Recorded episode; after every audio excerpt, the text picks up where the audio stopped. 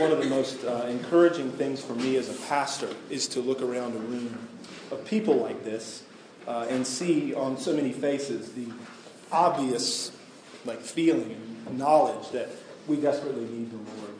And so my heart has been moved by watching you uh, even sing some of those songs. And so let's let's go to the Lord now and pray and ask Him for His help as we now look to His Word. Let's pray.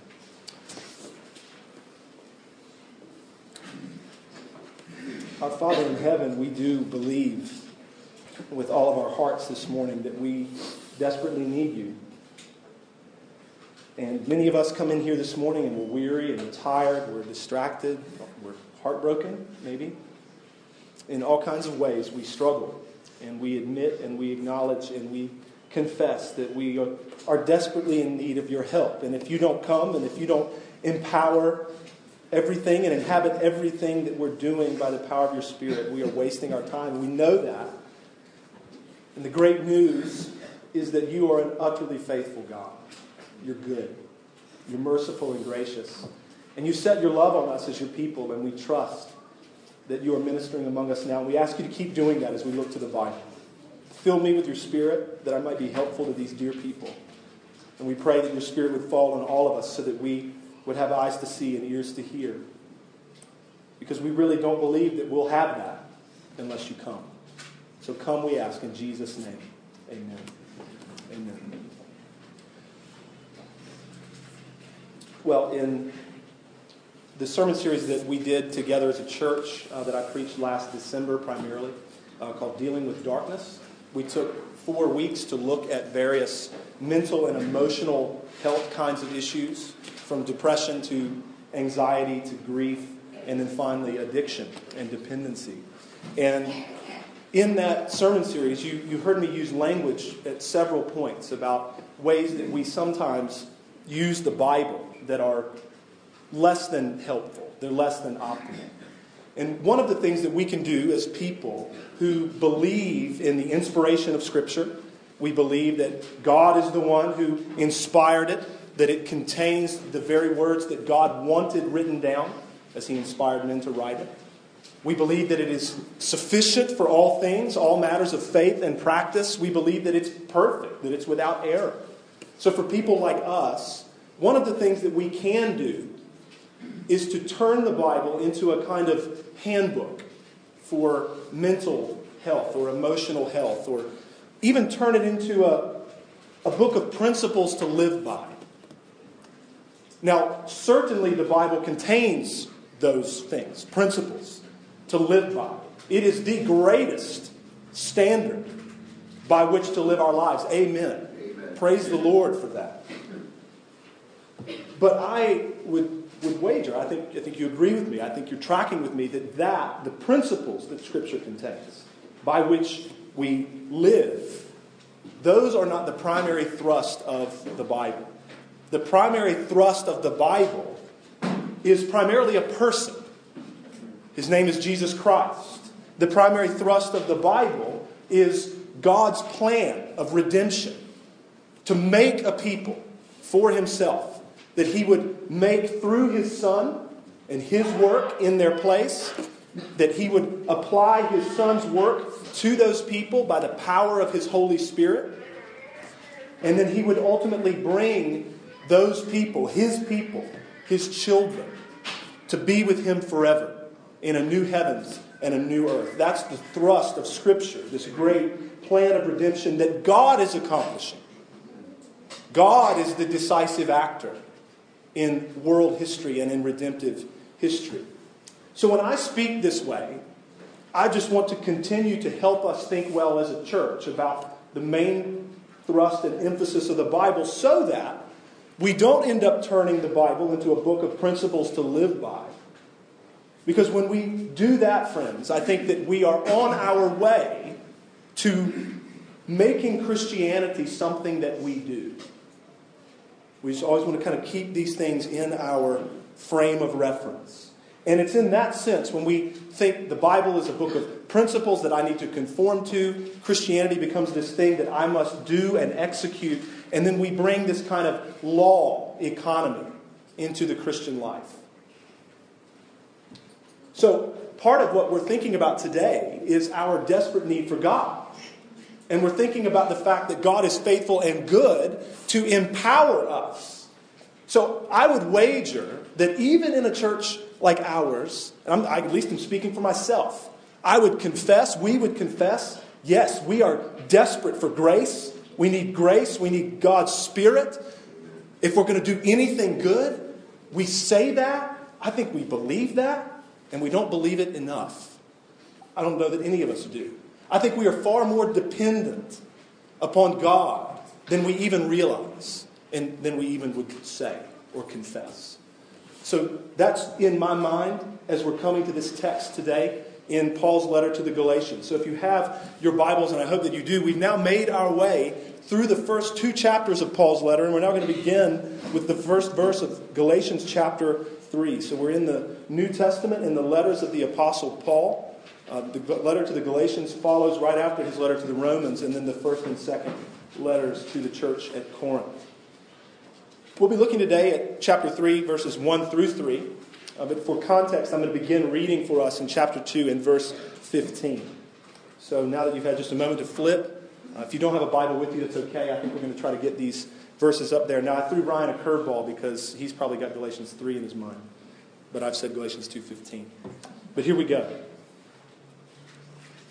This is the Word of God. We ourselves are Jews by birth and not Gentile sinners. Yet we know that a person is not justified by works of the law, but through faith in Jesus Christ. So we also have believed in Christ Jesus in order to be justified by faith in Christ and not by works of the law, because by works of the law no one will be justified. But if in our endeavor to be justified in Christ we too were found to be sinners, is Christ then a servant of sin? Certainly not. For if I rebuild what I tore down, I prove myself to be a transgressor. For through the law I died to the law, so that I might live to God. I have been crucified with Christ. It is no longer I who live, but Christ who lives in me. And the life I now live in the flesh, I live by faith in the Son of God, who loved me and gave himself for me. I do not nullify the grace of God, for if righteousness were through the law, then Christ died for no purpose. O foolish Galatians, who has bewitched you? It was before your eyes that Jesus Christ was publicly portrayed as crucified. Let me ask you only this did you receive the Spirit by works of the law or by hearing with faith? Are you so foolish?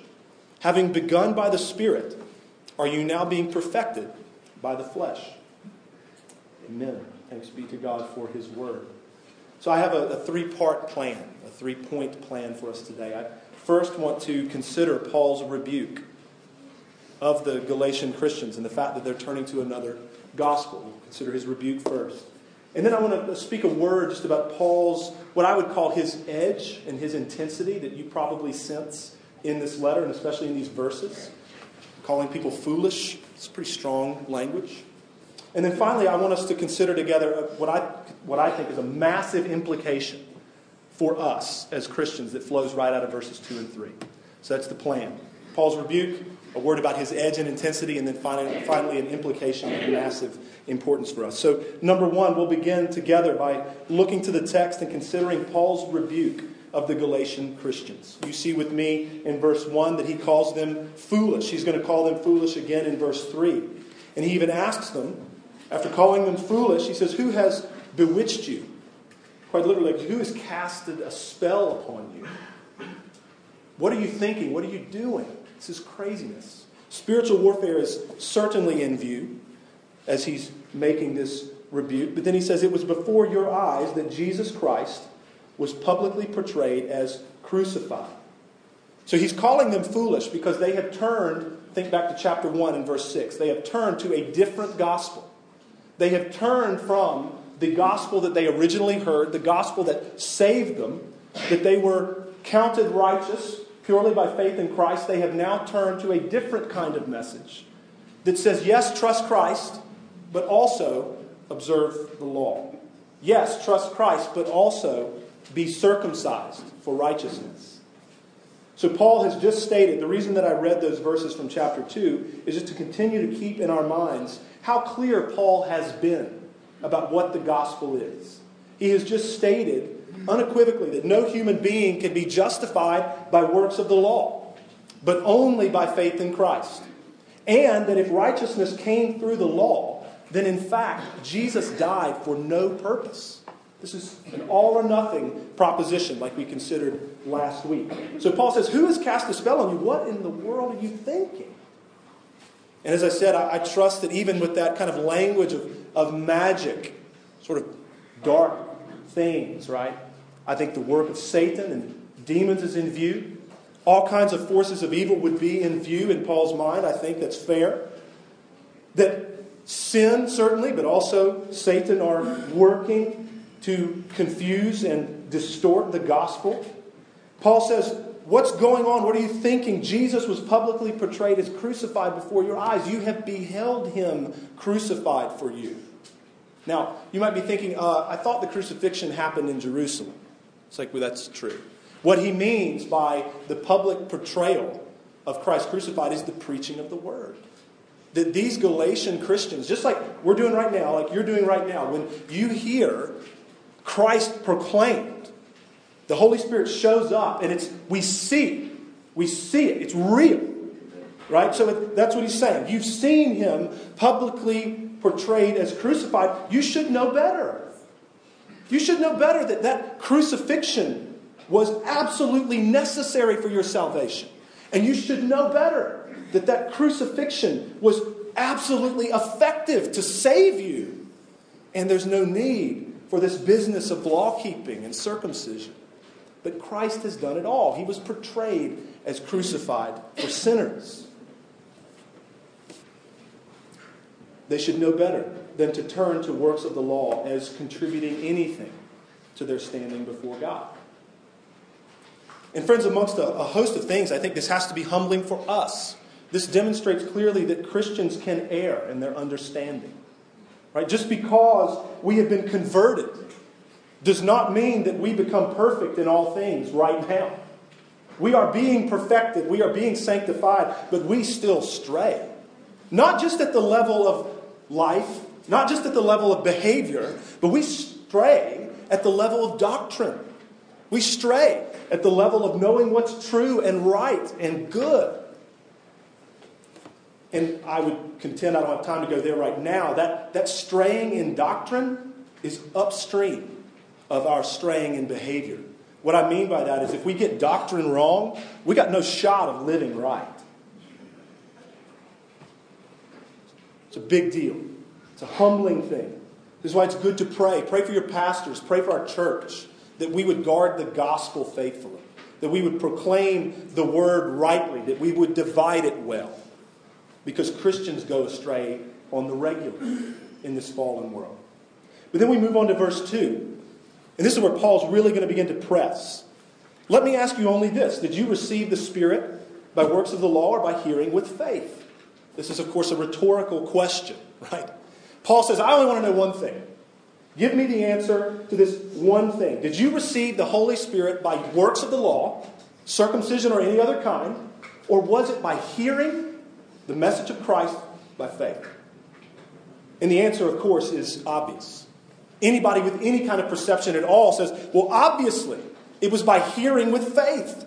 It wasn't by works that they received the Holy Spirit. They were born again supernaturally, miraculously, and they came acknowledging their sin and casting themselves upon the mercy of God and Jesus, and they received the Holy Spirit. That's what happened. It's obvious. So Paul is appealing to their experience here. They know what happened to them. That's why we'll talk like that biblically here at CBC. Like something happened to us at conversion, not something you did. Something happened to us. We'll think more about that maybe in just a minute.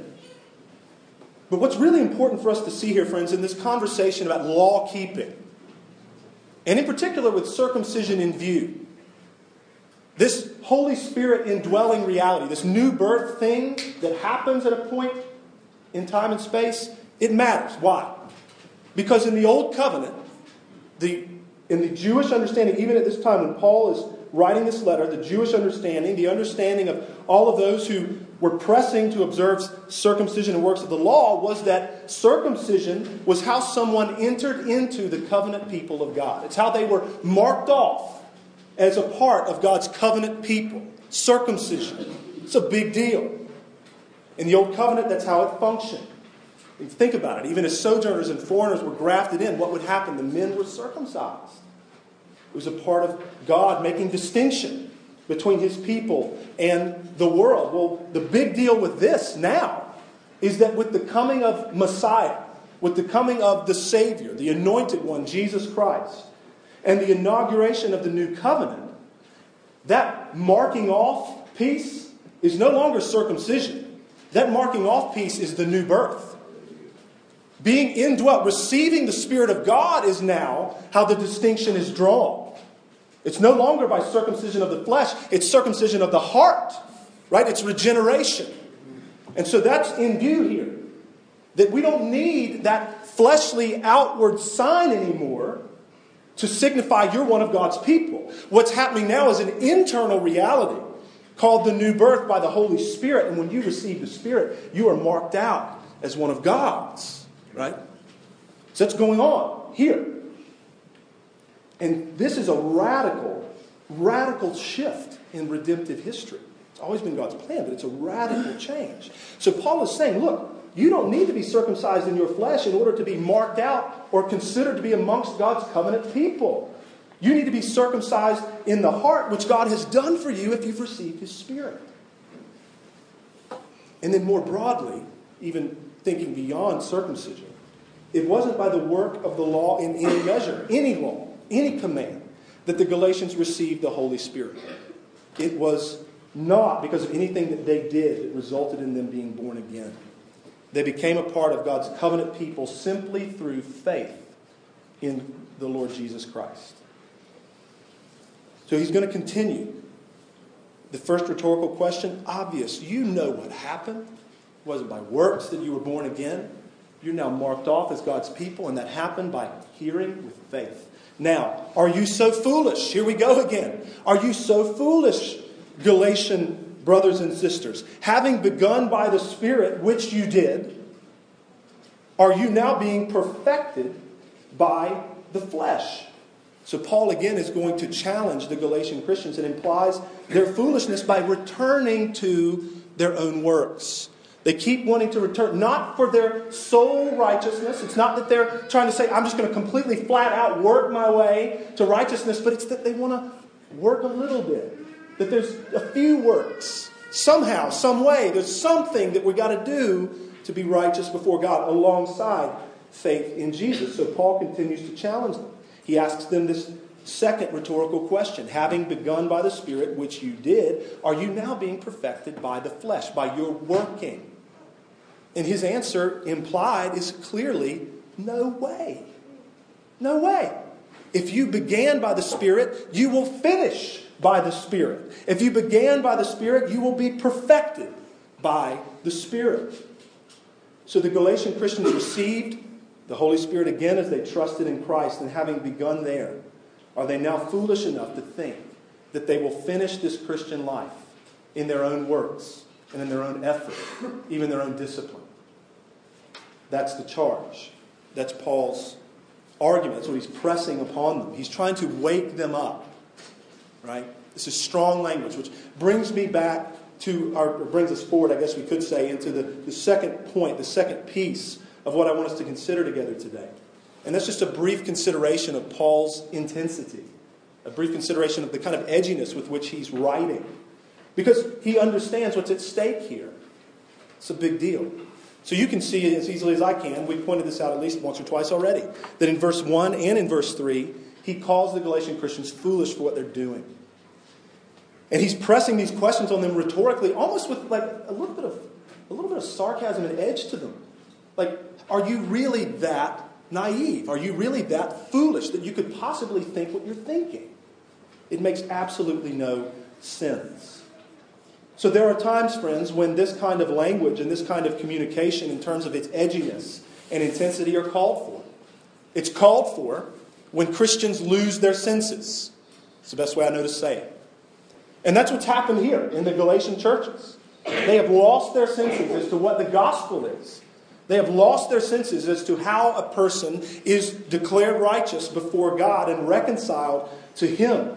So the, the letter that is prompted, that it needs to be written by Paul because of these circumstances, is of the most serious kind. The gospel's at stake. The lifeline has been compromised, right? And so Paul writes and speaks the way that he does. And now I am I'm clearly not an apostle. Um, I am a pastor, just a preacher of the word. Uh, we trust set apart to do this, but I am not a writer of Holy Scripture. But Paul also was a, a human being too. So I was reflecting on this sermon series and even some of the recent sermons from, from Galatians. And I realize, even in my reflection, that I probably at times have an edginess to me, a kind of intensity about the way that I may be communicating the gospel or things that I have concerns for.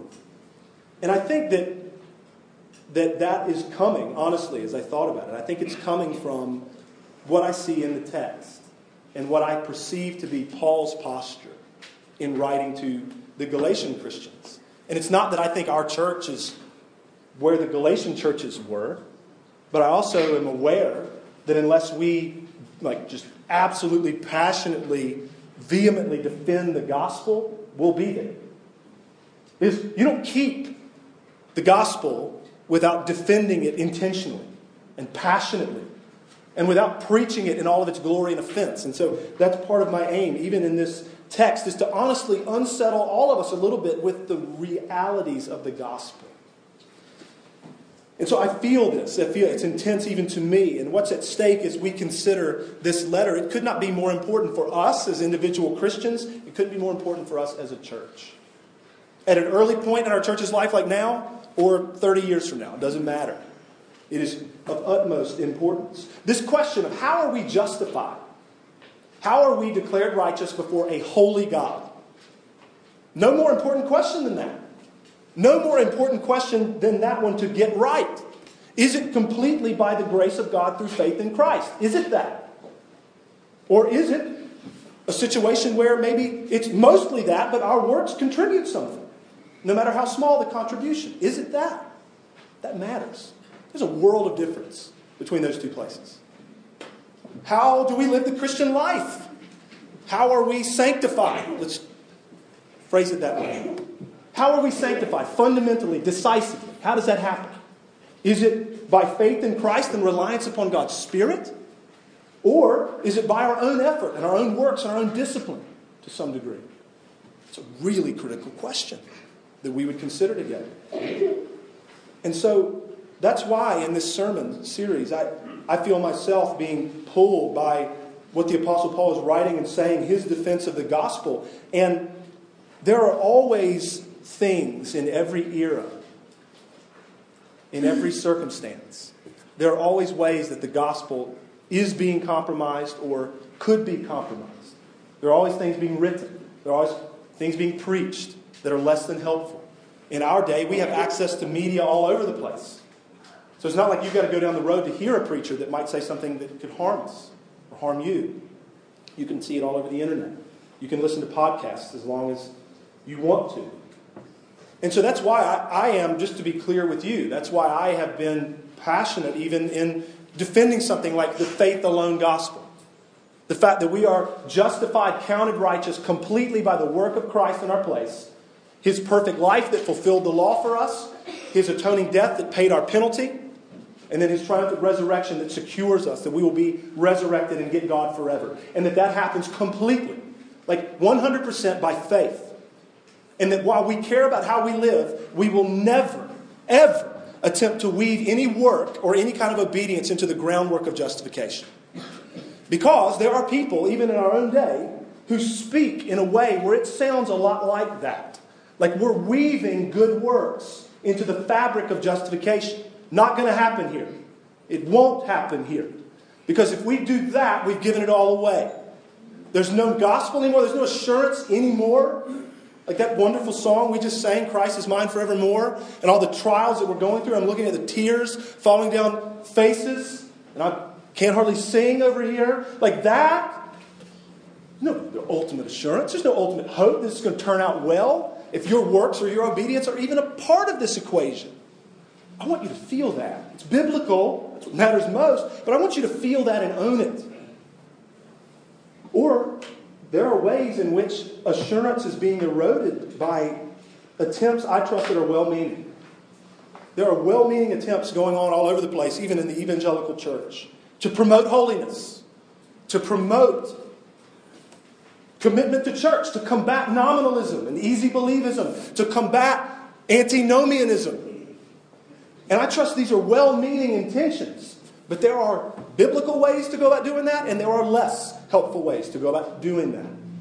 And one thing that I pray we never do here is erode your assurance so that you will then be motivated to be holy. That is not the way to do it. So when we preach the Bible, or when we go to a passage like Hebrews 12 that's about discipline, let's talk about that for a second. So there's a verse in chapter 12 of Hebrews, verse 14, that says, For there is a holiness without which no one will see the Lord. That's serious. It's really serious. But in that context, I would contend what that verse means is not the way that it's most often preached. You hear that preached, you better be holy, or it's kind of a threatening tone, right? That passage is all about being disciplined as a son. It's about being disciplined as a child of God. That God is a good father, and He disciplines those who are His. He disciplines those He loves, just like a good father on earth would do. And so, yes, you're going through hard times. You're suffering. You're being disciplined. Strengthen your weak knees and your feeble hands. Bear up under the discipline of God because there's a holiness without which no one will see him. That's the argument, right? It's not to scare you, it's to comfort you when you're going through discipline. When you're being sanctified and tried, purified like silver or gold, and it's hot, and you're in the crucible.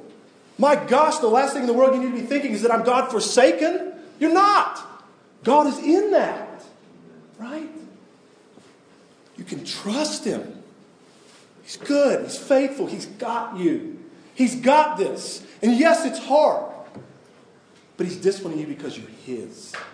That's just one example, right? That's gospel. That's assurance. And that right there motivates holiness, baby. It does. It motivates us to live for God. Because you say, How amazing is my Lord? How loving and merciful and gracious is my God? How wise is my God? How good and faithful is He? That He won't let me continue down this path of ruin, but He's going to change me, even when it's hard. But I can trust Him. He gave His Son for me, and He loves me. This is, this is all tethered to this stuff in Galatians, what Paul is contending for in the gospel, and it being accomplished by Jesus in our place. So you'll hear me say this. I'm kind of moving on to the next thought. You'll hear me say things about something good. So, a good thing that we'll emphasize in our church regularly spiritual disciplines. Good thing. Reading the Bible, prayer, fasting, giving, corporate worship, all these things. Those are good things. My fear is, though, that sometimes, not meaning to, sometimes we will talk about those things as though they, in and of themselves, are the answer. We, we ought never talk about spiritual disciplines as though they, in and of themselves, are the answer. We ought to talk about them always by being grounded in the faith that we have in Christ and ultimately grounded in the power of God's Spirit, right? That by the Spirit, by grace, through these means will be changed. Those means in and of themselves will do nothing apart from the grace of God. Those means in and of themselves, apart from the Spirit of God, will do nothing so that's why, even as we think towards living a disciplined life, it's always a disciplined life accompanied with pleading with God. That you would say, God, help me. Give me the grace that I need. When I'm going to open the Bible, God, be with me. Because if you're not, it's a waste of time. I need you to help me. God, prompt me to pray more. I want to pray more. Help me be a man of prayer. God, I don't feel like being involved in the church right now. Give me a desire to be involved with the saints. Those kinds of things. I know that we believe that, but let's just be explicit in the way that we talk. By grace, by the power of God that He's faithful to provide, He changes us through those means. Praise be to His name. And then just touching back on some of these things where we can meaning well, we can principalize and kind of codify the Christian life. I think that when we do that, friends, that we are at best assuming the high level, kind of fundamental truths of the Bible. And at worst, we can even be forgetting them. I don't think that's so much a problem here at CBC. I just want to be clear. I think we're mindful of those fundamental truths. But I want to never take for granted that we always will be. Right? We must be intentional.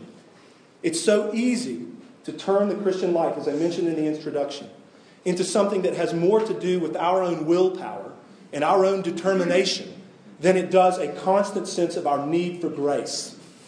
We can turn it into this thing that I'm going to white knuckle do it, versus sensing my need for God's grace and constantly pleading with Him to give it. So it's good for us to remember, friends, when we come to a passage like today or when we're thinking about anything in the Christian life and when we look to Scripture and we see what's good for us, when God tells us, do these things because they're good, avoid these things because they're bad, we need more than just that wisdom. We need more than just that commandment. Because we're people who need more than wisdom, we need transformation. We need rescue.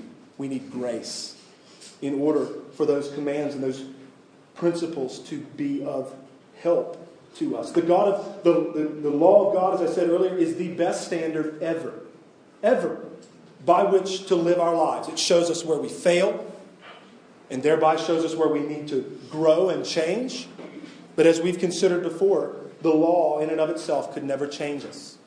The law in and of itself was never meant to sanctify. It is only the Spirit of God and the grace of God that can do that piece. And He uses the law, but it's not the law that does it. And this matters, friends, for a host of reasons. It matters for assurances we've considered, but it matters for the kind of culture that we would have in this church. Right? We want to have a church where we're honest about sin and we correct it and we rebuke it and we live in accountability that's compassionate. Where we live in accountability that's charitable, right? Where we can really lock arms together and walk together, even if we're limping. We're walking together.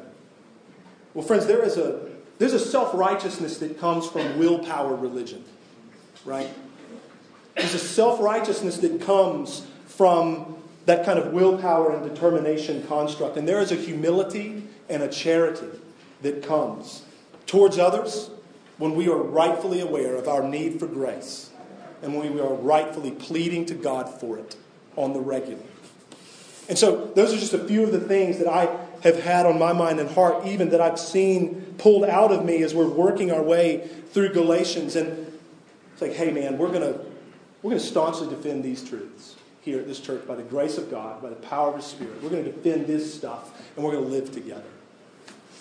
So now, as we've considered Paul's intensity and kind of how that's landed on me as a pastor, I appreciate you kind of thinking with me and letting me even open up to you about some of those things. I now want us to consider finally piece number three, point number three, a massively important implication of verses two and three. And it's this We are not justified by faith in Jesus and then sanctified by our own effort. We are not justified by faith in Jesus and then sanctified by our own effort. So, both justification and sanctification, this is another way for me to put this. Both justification and sanctification are the work of the Holy Spirit and are the result of faith in Christ.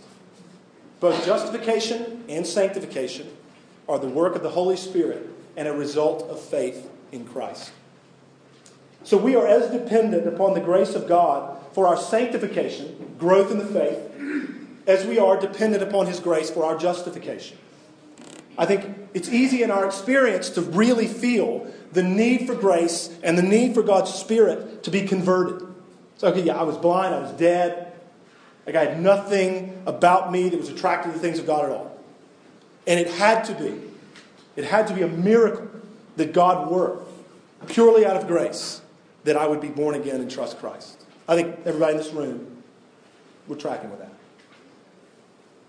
It's important that we would understand that even in sanctification, we are just as dependent upon the Spirit of God to accomplish that work as we were in conversion. Yes, we're indwelt by the Spirit of God now, and we have been changed and we are changing. But, friend, where, where did that change come from? It came from the Spirit. It's the work of the Spirit. It's not your doing, not my doing. We're going to keep thinking about this and what this means for us. So, a couple of weeks ago, we've already kind of talked about conversion a little, but I might reason with you just a little bit more. A couple of weeks ago, we considered that our faith in Jesus is not our own. Right? It's given to us by God. And we considered the fact that the new birth is something that has happened to us. And we thought a little bit about what that looked like to become a believer, to hear this message of Christ crucified, to, see him publicly portrayed as crucified, for you to say, you know, I don't, I don't know much, but I know that I want Christ. Nobody comes to Jesus who doesn't want to come to Jesus. We talked about the fact that we really made a decision to follow Christ. And we will be making decisions to follow Christ every day of our lives. We wake up in the morning, mindful of the fact that I'm still trusting Christ today. God, thank you that I am trusting Christ still. Help me to trust Him through this day. It's how we live. And so then we ask the question and kind of made the observation that the real heart of the issue is not did we make a decision to follow Christ? The heart of the issue was why did we choose what we chose? Why did we choose Christ and not something else? And that's where we are like, okay, if we're going to dig underneath my decision to follow Christ, what's at the bottom? What's at the bottom of my salvation? What's at the bottom of my conversion? At the bottom of that is God Himself. The sovereign grace of God, the electing love of God that chose us before the foundation of the world, that we didn't ask for, that we certainly didn't deserve, and He gave it to us. And He said, I'm going to make you mine. I'm going to overcome your rebellion. My Son has accomplished righteousness for you, and He has atoned for your sin and by my Holy Spirit, I'm going to apply that work to you and make you mine, son, daughter. That's what happened. And so, as we shift from thinking about how we became Christians to now how do we live as Christians, that same relationship exists. That same heart fundamental question is there. What was true of our conversion is true of our sanctification. We're just going to think about that for a minute. So, are you, as you sit here this morning, are you making choices in the Christian life? Yes. You, I hope so. Are you actively involved in terms of your will and your desire? Are you involved in this Christian life? I hope so. Yes, you are. Do you work hard at the Christian life? Again, yes, I hope so. Does the Christian life require intentionality? Yes, it does. Without question, it does. Does the Christian life require commitment? Yes, you better believe it does. But those five or six questions, they're not the real questions. They're not the fundamental, grounding kind of question. The real question is this Let's take each of those one by one. When we make choices, when we choose to flee from sin and turn from it, why do we choose that? Why? How? When we will, when we desire to follow God and honor Him, why do we will that? When we work and we fight hard against the sinful desires of our flesh that just keep chasing us around, when we fight, how? Why? Where does that come from? When we are intentional about living the Christian life, where does that intentionality come from? When we're committed to doing what God says is good. When it's like, own this. It's hard. God says it's good, I'm going to do it. Where does that resolve come from? When we are committed to the local church, when we endeavor to love one another, where does that come from? What's at the bottom? I think you're probably tracking with me. God is at the bottom. God is at the bottom. The Holy Spirit is at the bottom of all of that. Where does that come from when you fight sin, it comes from the Holy Spirit. When you desire to follow God and not do what sounds good to your flesh, that comes from the Holy Spirit. When you're committed to the local church and you're loving people at great cost to yourself, that comes from the Holy Spirit. And on and on we go. He is the ground. He, by the way, is a person, right? He, the Holy Spirit, is the ground of your choosing and mine. You're willing, you're working, you're committing. The Holy Spirit is the ground of that. So I'm going to ask you to flip with me to two different texts, just very briefly, that I think make the case better than I could. First, just flip over. We'll skip over uh, Ephesians, the letter that's right next to Galatians, and we're going to go to Philippians. So, Galatians, Ephesians, Philippians, we're going to go to chapter 2, verse 12. Philippians 2:12. This is worth flipping to. Maybe the greatest two verses in the Bible when thinking about the relationship between God's working and our working in sanctification. And I trust you hear me right, but I'm going to try to clarify some things more. So here we go. Philippians 2 12 and 13. Let's just read it. Therefore, my beloved, as you have always obeyed, so now, not only as in my presence, but much more in my absence, so he's no longer with them, work out your own salvation with fear and trembling. For it is God who works in you, both to will and to work for his good pleasure. It's pretty remarkable. Work out your own salvation with fear and trembling. Are you working? Yes. You willing? Yes. You choosing, committing, striving, fighting? Yes. Why? How? Verse 13. Work out your own salvation with fear and trembling, for because it is God who works in you, both to will and to work for his good pleasure. The ground of your willing is God. At the level of desire, Right? That's a pretty visceral level. At the level of desire, God is the ground of what's going on. Your desire to please Him and live for Him and obey Him. It is God who decisively is working that in you. And then He is also the ground of your working. So, at the level not just of desire, but of execution, God is the ground of that. He is the one who ultimately is working decisively through you by His Spirit to do these things, to desire these things, to strive for holiness.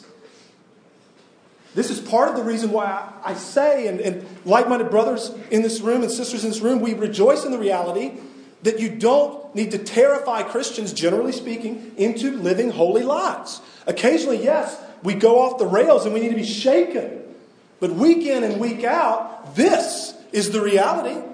You're different than you were. You've got the Holy Spirit living in you and working in you, and He's faithful.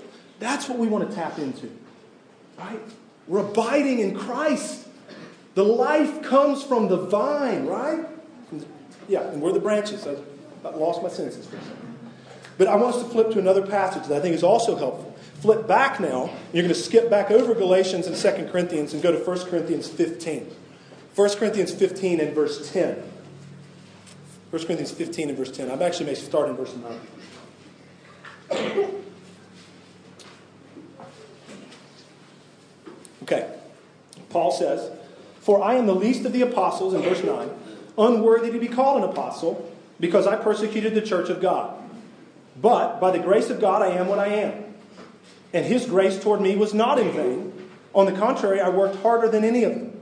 Though it was not I, but the grace of God that is with me.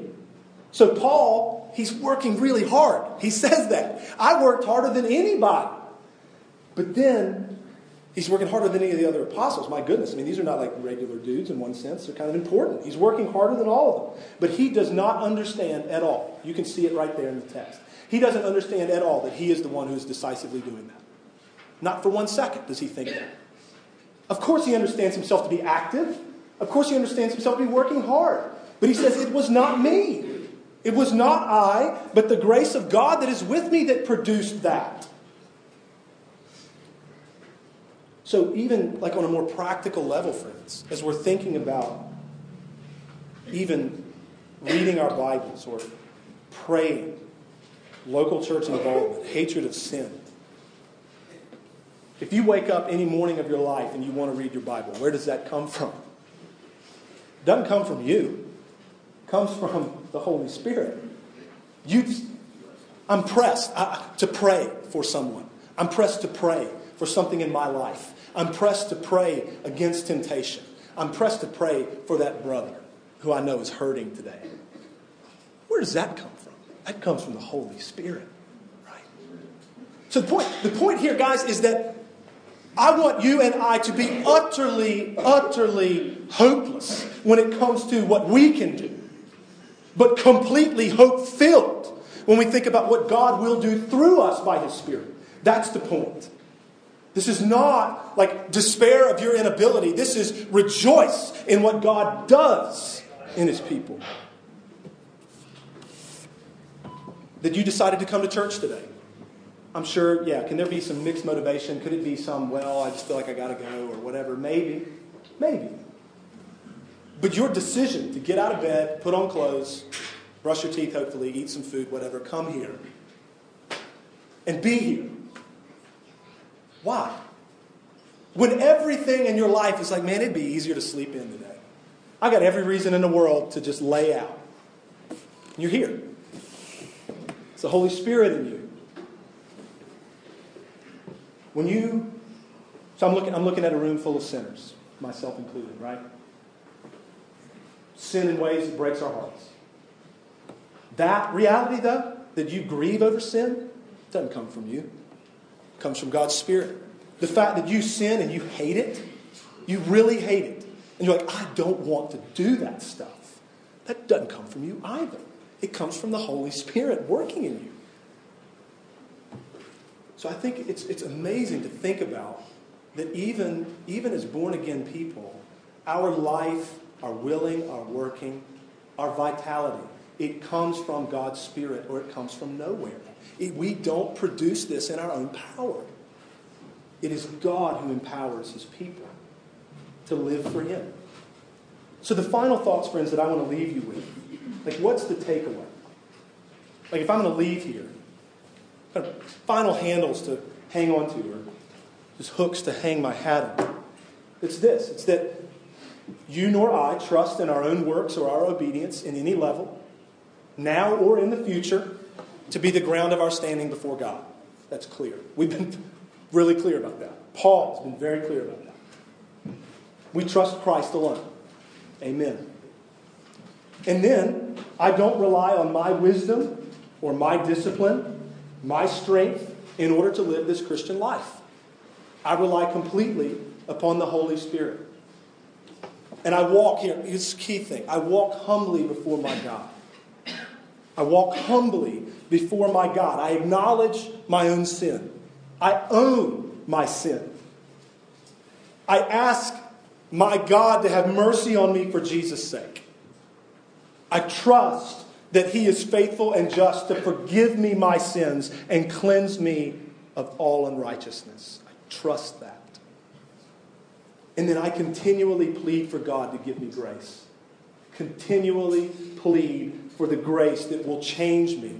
And from there, I strive, I endeavor to love, I endeavor and strive to obey and live as God has said.